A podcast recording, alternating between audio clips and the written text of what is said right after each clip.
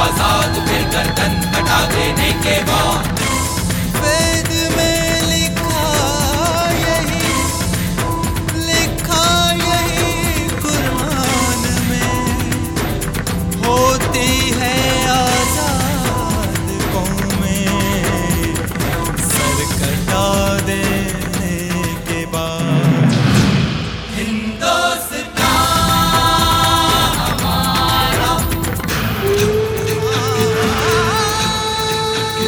हिंदुस्तान हमारा स्वाधीनता संघर्ष की महागाथा। आज़ादी के रणबांकुरों की क्रांति कथा के जाने पहचाने और अनजाने पन्ने, अनुसूचित जाति और जनजाति सहित सभी अमर बलिदानियों की प्रेरक कथाएँ।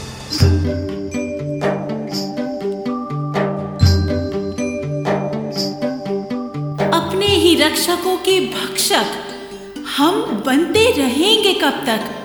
मात पिता समान है ये वृक्ष सारे। इनके अंग भंग करते रहेंगे कब तक? नहीं नहीं, और नहीं।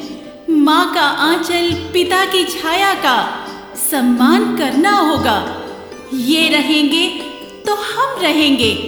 ये न रहे तो हमें भी मरना होगा। ये न रहे तो हमें भी मरना होगा।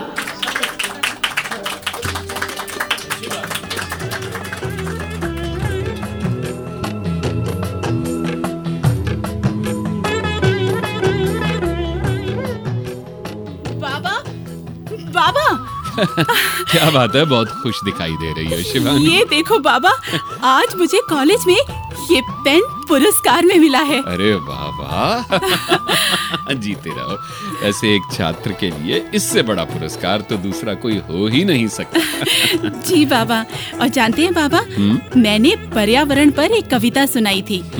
वो कविता सबको बहुत पसंद आई। अच्छा। और ये देखिए मुझे प्रथम पुरस्कार मिला है। अरे वाह इसका मतलब तुम भी आज से कलम की सिपाही हो गई। कलम की सिपाही बाबा? हाँ शिवानी बेटी। बेटी कलम में वो ताकत होती है जो समाज और देश का भाग्य बदल सकती है। अच्छा। हाँ हमारे स्वाधीनता संग्राम में इस कलम ने महत्वपूर्ण भूमिका निभाई है। कलम के सिपाहियों ने अंग्रेज़ सरकार के शासन की नींव हिलाकर रख दी थी। सच बाबा? हम्म, क्या क्या सचमुच ऐसा हुआ था? हाँ शिवानी हाँ। कलम के अनेक सिपाहियों ने अपनी कलम को तलवार बनाकर अंग्रेज़ शासन की जड़ें काटी थी। अच्छा। कलम से निकली कविताओं ने भारतीयों को राह दिखाई थी। स्वाधीनता की अलख जगाई थी। तो बाबा मुझे ऐसे ही किसी कलम के सिपाही के बारे में बताइए ना जिन्होंने कलम के सहारे स्वाधीनता संघर्ष में अपनी भूमिका निभाई। बिटिया ऐसे सिपाही तो अनेक रहे हैं। लेकिन आज आज मैं तुम्हें दक्षिण भारत के जन कवि सुब्रमण्यम भारती के बारे में बताता हूँ जिनकी कविताओं और लेखों ने अंग्रेज़ सरकार की रातों की नींद उड़ा दी थी। जी बाबा।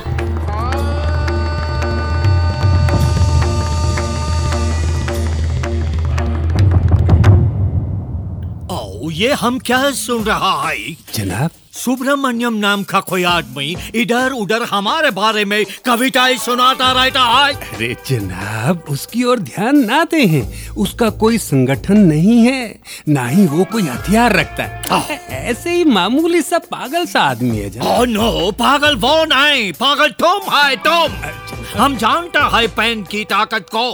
हमारे इंग्लैंड यूरोप अमेरिका और फ्रांस में इस पेन ने कई बड़े बड़े बदलाव किए हैं। बड़ी बड़ी क्रांतियाँ आई हैं। No no no Subramanya Bharati कोई मामूली आदमी नहीं है। हमें उसका पूरा रिपोर्ट चाहिए। अर्जेंट जी जनाब।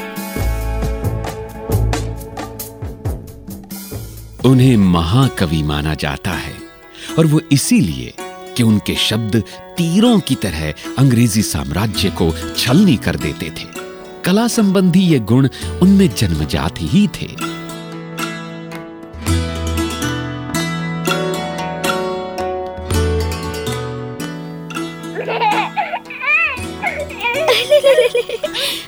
चाँद को देखकर आकाश का चंदा जलता है। क्यों न जले? उसमें भी इतनी चमक कहाँ, जो मेरे चाँद में है। रही रोशनी की बात, एक दिन सारी दुनिया में मेरे चाँद की इतनी रोशनी फैलेगी कि आकाश का चंदा भी शर्मा जाएगा। ला ला ला ला ला।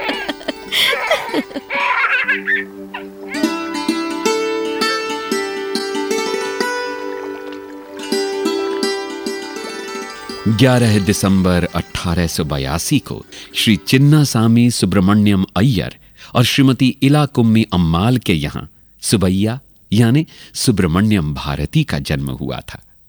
बिटिया, उनका घर इटैयापुरम नामक एक सुंदर गाँव में था। अपने माता पिता की प्रिय संतान सुबैया को माँ का प्यार ज़्यादा दिन नहीं मिल पाया। वो केवल पाँच वर्ष के ही थे, जब उनकी माँ का निधन हो गया।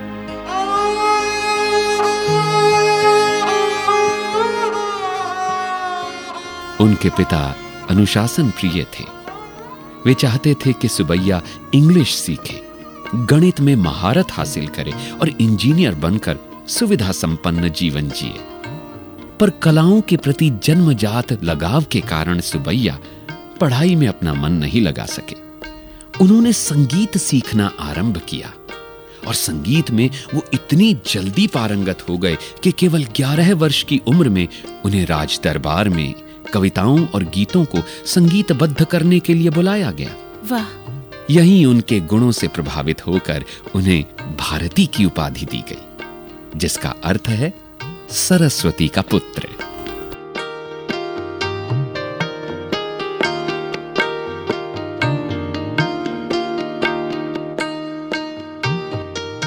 ऐसे कैसे चलेगा सुबैया?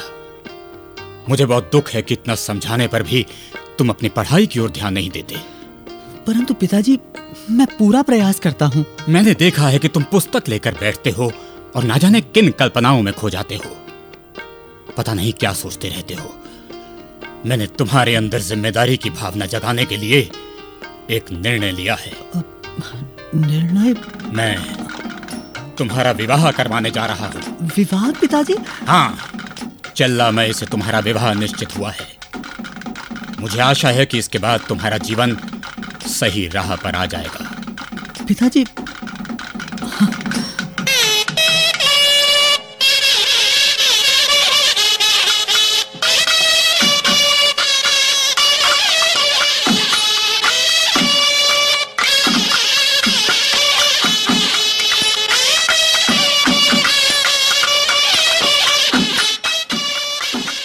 सुबैया का विवाह हो गया।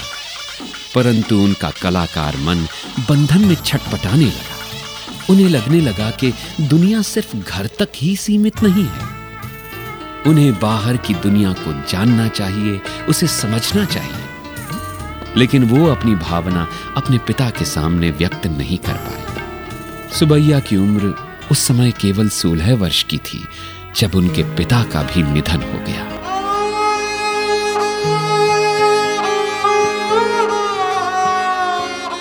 पिता के निधन के कुछ ही समय बाद, अठारह में सुबैया बाहरी दुनिया को जानने के लिए निकल पड़े और सबसे पहले पहुँचे काशी।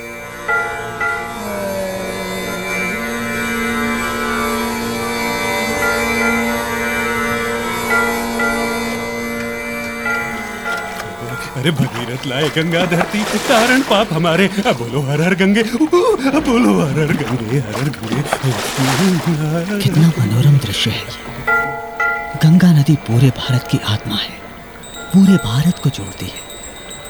हर भारतवासी के मन में बसी है। इसकी लहरें एक के बाद एक कई गीत सुना रही हैं। इनका मधुर संगीत आत्मा को झंकृत कर रहा है। हर अरे भैया जरा जरा अंगोछा तो देना। जी। ये लीजिए। धन्यवाद धन्यवाद। हर लगता है काशी पहली बार आए हो भैया। जी। तभी तभी। काशी नगरी की तो बात ही निराली है भैया। सूर्य नमन से लेकर साँझ की आरती तक यहाँ हर पल एक नया दृश्य होता है। मैं इसके हर दृश्य को अपने अंदर समो लेना चाहता हूँ। समोलो भैया और जल्दी से अपने गाँव को निकल लो। कहाँ के रहने वाले हो? मद्रास के गाँव एटियापुरम का। पर मैं वापस अपने गाँव क्यों निकल लूँ? क्या ये पूरा देश मेरा नहीं? अरे अभी तुम्हारी उम्र बहुत छोटी है इसलिए अभी बहुत सी बातें नहीं जानते तुम। मैं जानना चाहता हूँ। आपके कहने का अर्थ क्या है? अरे जरा इधर तो। देखो अंग्रेज़ों के आने के बाद ये भारत अब भारतीयों का कहाँ रहा? देश पर कब्जा किए बैठे हैं ये अंग्रेज़। अरे उनके अत्याचार हैं कि दिन ब दिन बढ़ते ही जा रहे हैं। पता नहीं कब किस भारतीय को पकड़कर जेल में ठूस दे या फांसी लगा दे। क्या? अरे पता नहीं घर पहुँच पाओ या नहीं। इसलिए कहता हूँ कि जल्दी से निकल जाओ। पर कोई हमारे देश पर कब्जा किए बैठा है तो क्या हम उसे बाहर नहीं निकाल सकते?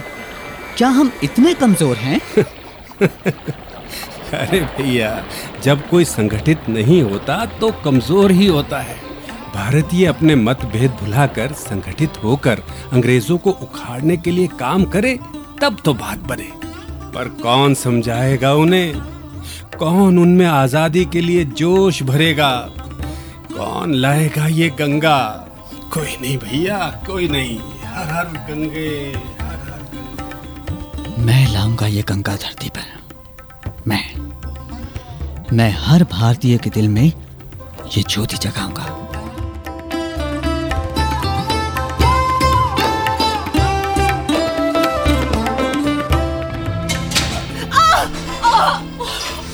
अरे आ, आ, आओ बहन खड़ी हो जाओ।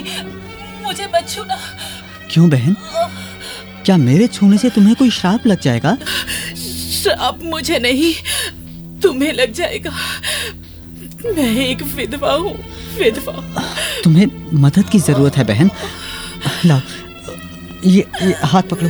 नहीं नहीं मुझे मत छुओ। क्या क्या तुम नहीं जानते कि विधवा क्या होती है? एक मनहूस जीता, जागता, श्राप। दूर हो जाओ मुझसे। दूर चले जाओ। जानते नहीं मैं एक विधवा हूँ। विधवा हूँ मैं। एक महिलाओं पर ऐसा घोर अत्याचार। कितनी दयनीय स्थिति है हमारे देश में महिलाओं की। लोगों को इसके प्रति भी जागरूक होना होगा। अपने देश की शक्ति को वो इस तरह व्यर्थ नहीं कर सकते।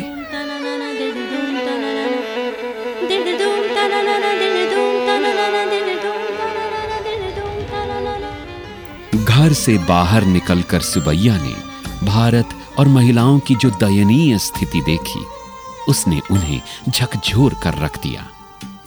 उन्होंने प्रण किया कि वो अपना पूरा जीवन भारतीयों को स्वतंत्रता के लिए अग्रसर करने में लगा देंगे। उन्होंने संस्कृत, हिंदी और इंग्लिश भाषाएँ सीखी। यही काशी में उन्होंने पगड़ी बांधना शुरू किया। उनकी दृष्टि में यह भारतीय सम्मान की प्रतीक थी।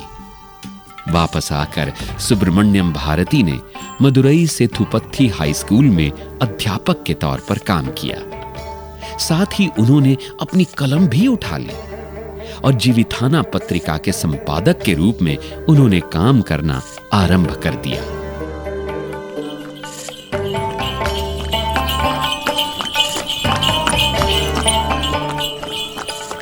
जी, मैंने आपके लेख पढ़े हैं।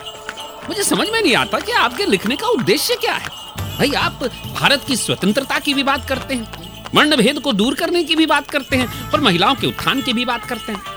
ये बताइए, आप लोगों को आखिर किस दिशा में ले जाना चाहते हैं हैं? मैं उन्हें स्वतंत्रता की राह पर ले जाना चाहता मैं चाहता हूँ कि वो जी जान से भारत की स्वतंत्रता के लिए संघर्ष करें, लेकिन पूर्ण स्वतंत्रता के लिए पूर्ण स्वतंत्रता। जी पूर्ण स्वतंत्रता। हमें अंग्रेज़ों से आज़ादी हासिल करने के साथ ही समाज में फैले भेदभाव से भी आज़ादी हासिल करनी होगी। हमें महिलाओं को भी शोषण से आज़ादी दिलानी होगी। हम्म, भाई बात तो आपकी समझ में आती है भारती जी। जिस देश की इतनी बड़ी जनता दबी कुचली रहती है उस देश का भविष्य कभी सुनहरा नहीं हो सकता जी। बिल्कुल ठीक। जब तक भारतीय महिलाओं की शक्ति भारत के स्वाधीनता संग्राम में नहीं लगेगी, भारत का स्वाधीनता संग्राम अपने लक्ष्य तक नहीं पहुँच पाएगा।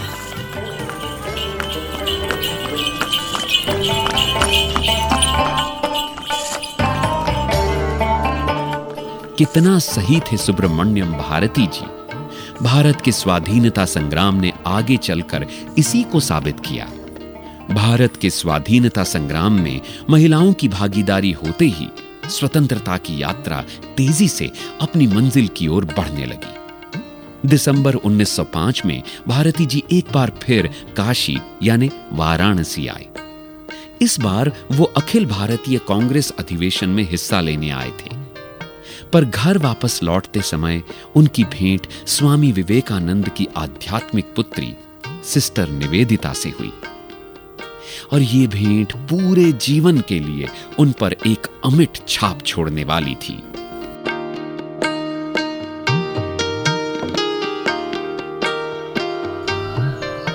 भारती जी मैंने आपकी लिखी हुई कविताएँ भी पढ़ी हैं और लेख भी। आपके अंदर जो ज्योति है उसका प्रकाश आप ऐसे ही फैलाते रहे। बहन निवेदिता स्वामी विवेकानंद जी के वचनों से मुझे हमेशा प्रेरणा मिली है। इसीलिए मैं हमेशा महिलाओं को भारत के स्वाधीनता संग्राम में बराबरी के लिए प्रेरित करता हूँ। ये तो एक अच्छी बात है भारती जी, पर बात केवल स्वाधीनता संग्राम में बराबरी तक सीमित नहीं रहनी चाहिए। असली मुद्दा महिलाओं के पूर्ण व्यक्तित्व के रूप में विकसित होने का है। वो शिक्षित हों और समाज के हर कार्य को करने का अधिकार उन्हें मिले। तभी एक विकसित भारतीय समाज की कल्पना की जा सकती है। आपने बिल्कुल ठीक कहा निवेदिता बहन।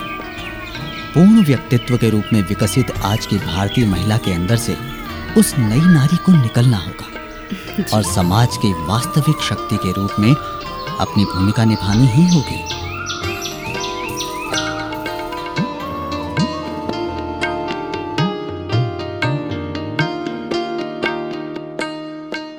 इस समय भारती जी एक तमिल दैनिक स्वदेश मित्रण के सहायक संपादक के रूप में काम कर रहे थे। सिस्टर निवेदिता से भेंट के बाद उनकी लेखनी ने और भी ओजस्वी स्वर में महिलाओं की स्थिति और सामाजिक विषमताओं पर लिखना शुरू कर दिया।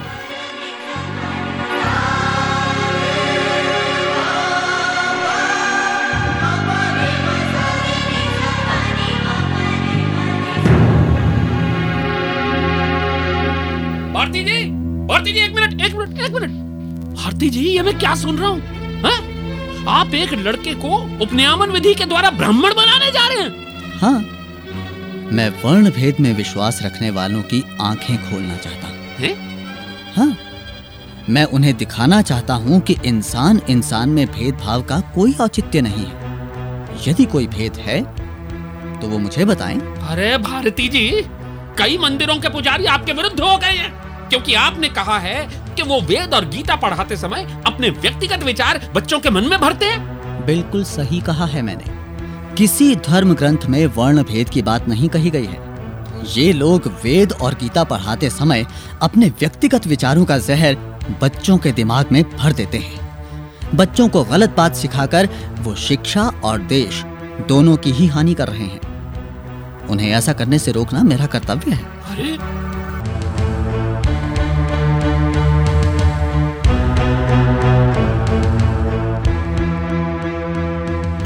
अप्रैल 1907 में भारती जी ने तमिल साप्ताहिक इंडिया और एमपीटी आचार्य के साथ मिलकर इंग्लिश दैनिक बाला भारतम का संपादन आरंभ किया।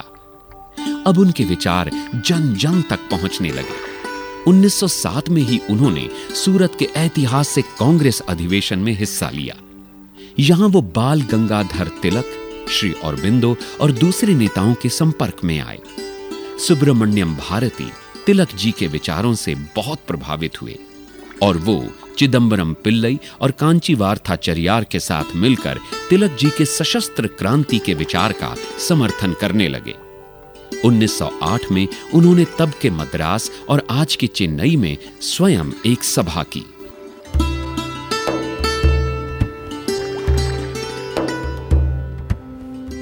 हमें अब अंग्रेज़ों को देश से बाहर निकालने के लिए जो भी आवश्यक हो, करना ही होगा। यदि उन्हें निकालने के लिए हथियार भी उठाने पड़े तो हम उठाएँगे। अंग्रेज़ों को पता लग जाना चाहिए कि ना तो भारत के सपूत कमज़ोर हैं और ना ही भारत की सुपुत्रियाँ। उनके दिन अब यहाँ खत्म हो गए हैं। उन्हें जाना ही होगा। मैंने अपनी कविताओं, वंदे मातरम इन थायुम थायुम और जय भारत की प्रतियाँ आप सब में बंटवा दी हैं। इनको स्वयं भी पढ़ें और दूसरों को भी पढ़वाएँ। स्वतंत्रता के लिए हर बलिदान देने को तैयार रहें। वंदे मातरम! वंदे मातरम! वंदे मातरम! वंदे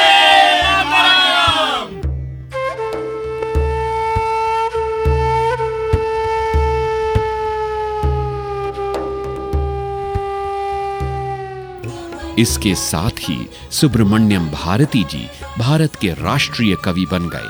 अंग्रेज़ कलम की ताकत से बुरी तरह से डर गए थे। उन्होंने वीओ चिदंबरम पिल्लई को एक झूठे केस में फंसाया। भारती जी ने उनके पक्ष में गवाही दी। बौखलाई अंग्रेज़ सरकार ने उनके साप्ताहिक इंडिया के मालिक को गिरफ़्तार कर लिया। गिरफ्तारी से बचने के लिए भारती जी पौंडीचेरी आ गए, जो उस समय फ्रांस के अधीन था। वहाँ अंग्रेज़ सरकार नहीं पहुँच सकती थी।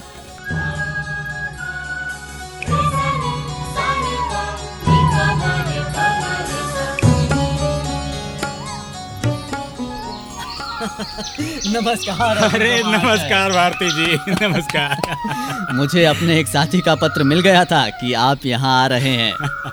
मैं यहाँ गिरफ्तारी से बचने के लिए नहीं आया हूँ और ना ही जेल जाने से डरता हूँ भारती जी।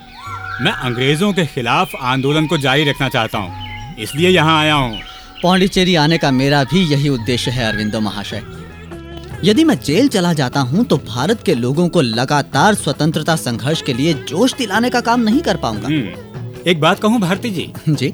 आप यहाँ से जो पत्रों का प्रकाशन और संपादन कर रहे हैं वो एक प्रशंसनीय कार्य है। धन्यवाद। मैं यहाँ साप्ताहिक इंडिया विजय और तमिल दैनिक बाला भारतम का प्रकाशन कर रहा हूँ। मैं भी अपने पत्र आर्य और कर्मयोगी का संचालन यहीं से करूँगा। ज़रूर। मेरा पूरा सहयोग आपके साथ है अरविंदो महाशय। हम यहीं से काम करते हुए अंग्रेज़ सरकार को भारत से बाहर खदेड़ देंगे। लाला लाजपत राय और वीवीएस अय्यर भी यहाँ आने वाले हैं। आप देखिएगा अरविंदो महाशय। अब भारत शीघ्र ही स्वतंत्र होकर रहेगा। हाँ। मैं तो एक बार फिर से कुडालोर जाकर एक सभा करने वाला हूँ। ये तो बहुत अच्छी बात है भारती जी। जी।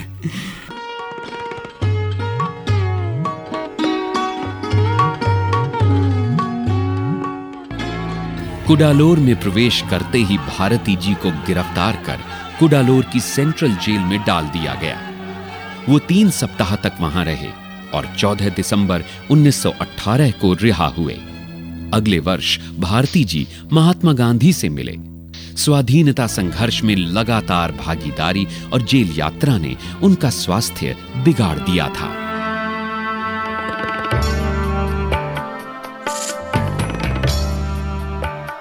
भारती जी, आपके स्वास्थ्य को ध्यान में रखते हुए अंग्रेज़ सरकार ने आपके आने जाने पर लगी पाबंदियों को हटा लिया है।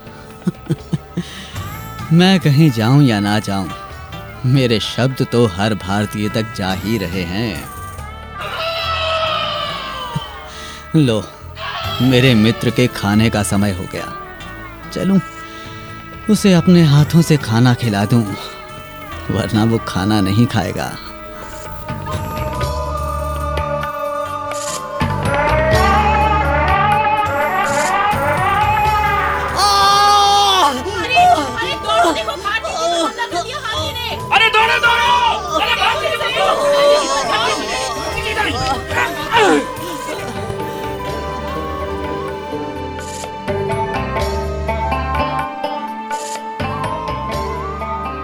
भारती जी हाथी के हमले से तो बच गए पर लगातार गिरते अंदरूनी स्वास्थ्य के कारण आखिरकार 11 सितंबर 1921 को उनकी कलम हमेशा के लिए थम गई।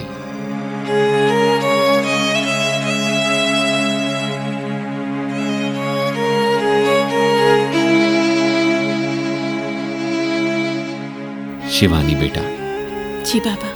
उन्होंने एक साथ भारत भारतीय महिलाओं और समाज के उपेक्षित लोगों की स्वतंत्रता के लिए संघर्ष किया। आज अपनी स्वतंत्रता का आनंद लेते समय हमें यह नहीं भूलना चाहिए कि हमारी स्वतंत्रता कितनी कीमती है। प्रत्येक भारतीय महिला और पुरुष के त्याग और बलिदान से हमें ये स्वतंत्रता हासिल हुई है। जी बाबा, मैं कभी नहीं भूलूँगी। और अपनी कलम के सहारे और किसी को भी कभी नहीं भूलने दूँगी। जीती रहो बिटिया। वंदे मातरम। वंदे मातरम। वंदे मातरम। वंदे मातरम। वंदे मातरम।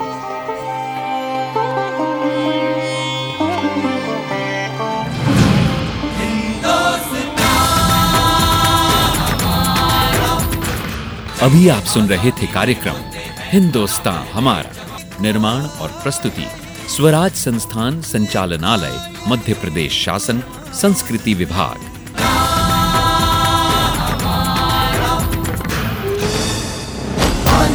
मान भान स्वाभिमान का देशभक्त रक्त तप्त भक्त प्राणदान का।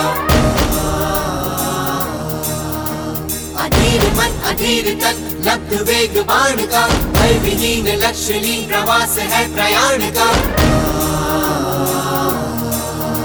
सुराज्य हो स्वराज्य हो ध्यास है ये प्राण का ध्यास है ये प्राण का ध्यास है ये प्राण का। दिल मिलाया दम्ब जो विरोध जन्म ले रहा कुचल दिया था स्वाभिमान ज़िंदा फिर से हो रहा। जननायक स्वाधीनता संघर्ष की महागाथा आज़ादी के रणबांकुरों की क्रांति कथाओं के जाने पहचाने और अनजाने पन्ने, अमर बलिदानियों की प्रेरक कथाओं का संग्रह। ऑडियो एल्बम जननायक, स्वराज संस्थान संचालनालय की प्रस्तुति।